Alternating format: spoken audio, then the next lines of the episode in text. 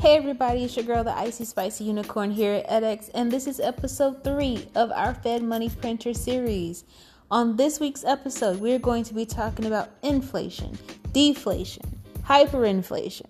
So, we have so much to talk about today, so let's get into it. Stay tuned.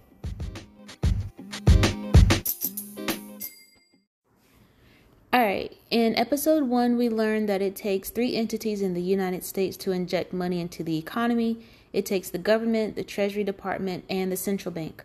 Also, in this series, we learned that money is created as a form of debt. During the creation of money, the immediate need is met in the short term, but there's a hidden element that is not thought of or thought about until it shows up later. And there have been lots of talks about this thing lately, and it's inflation. So, we have a three part series on inflation where we talk about the tools that the Federal Reserve uses to measure inflation. So, check it out. Today, we're going to talk about how inflation is a hidden tax. So, inflation is one of the hidden elements of printing money, aka money creation. This is because as you bring new money into the system, it takes away from the value and the purchasing power of the money that's already in the system. This is why it's called a hidden tax. Well, here's an example for you. So, our economy is made up of hundreds of thousands of items that are bought and sold every day.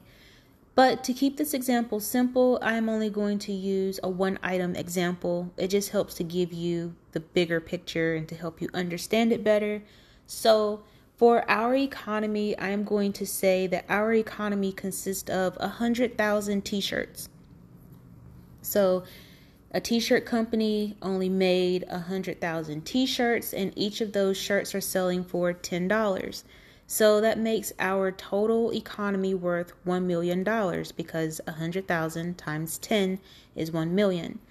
So let's say that you have $10 in your pocket and you're thinking about going to buy a shirt. You have enough to go buy one t shirt.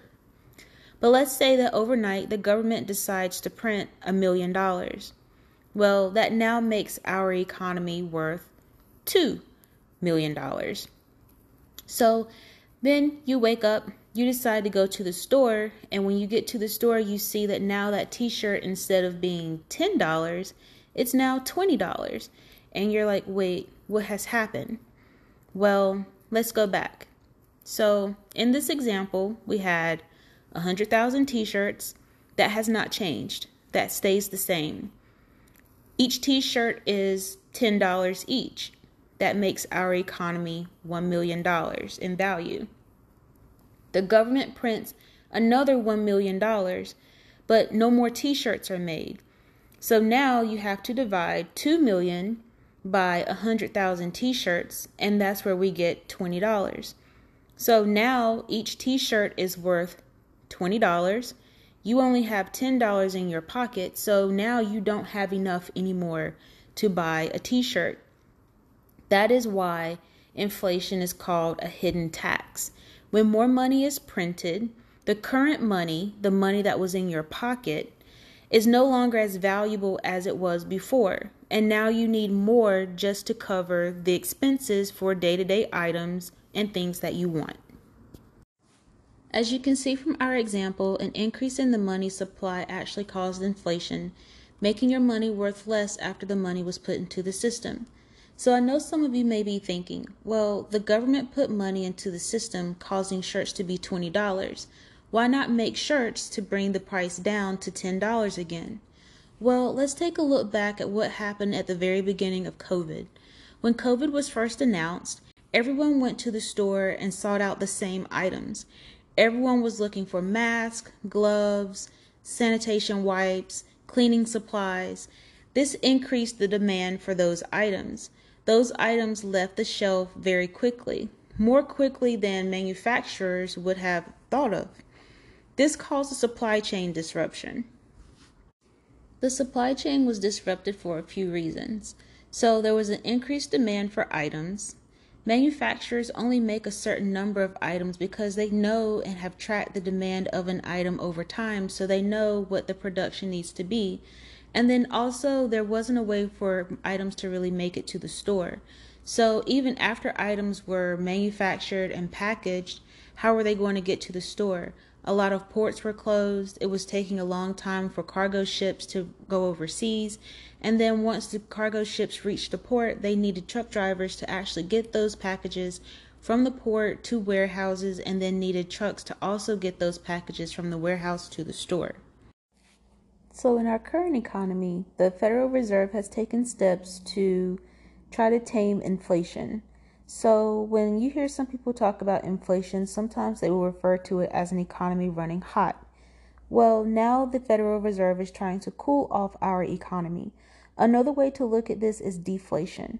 So, deflation in general is whenever you get a decline in the price of goods and services, and this typically comes with the slowing and the shrinking of an economy and this can be done by decreasing the money supply and the amount of credit that's in the marketplace.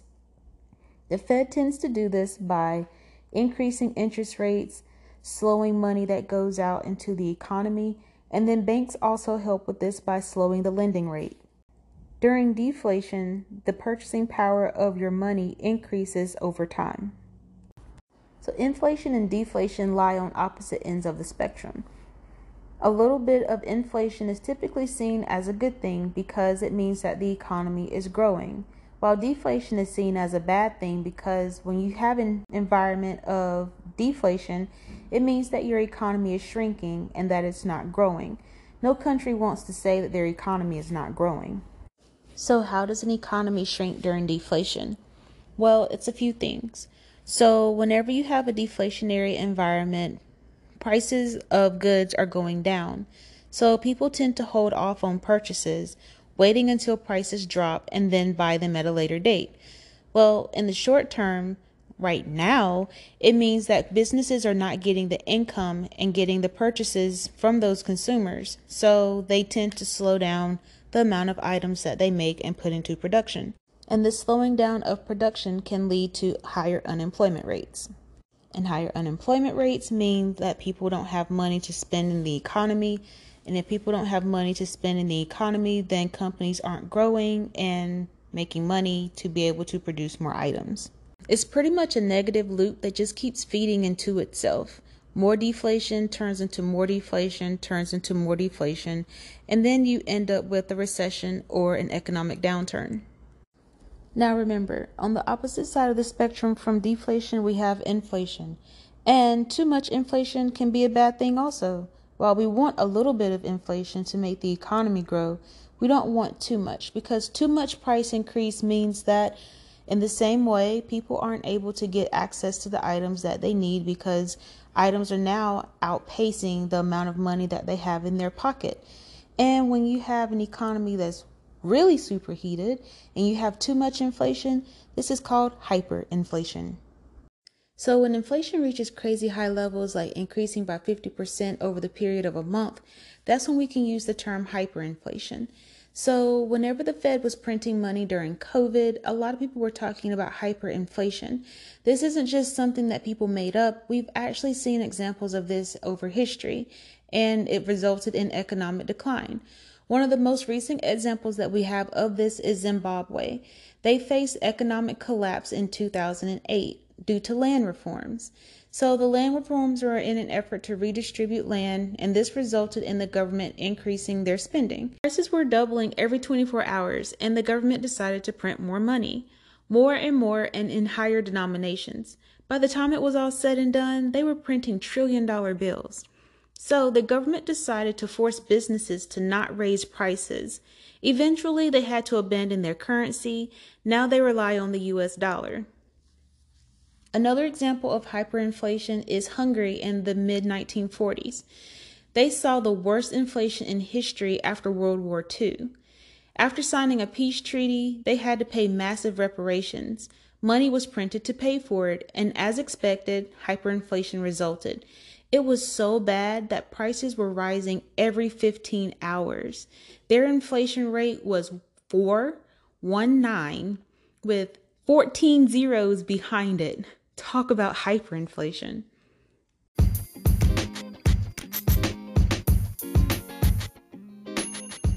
So I hope this episode was informative and helped to shed some light on inflation, deflation, and hyperinflation.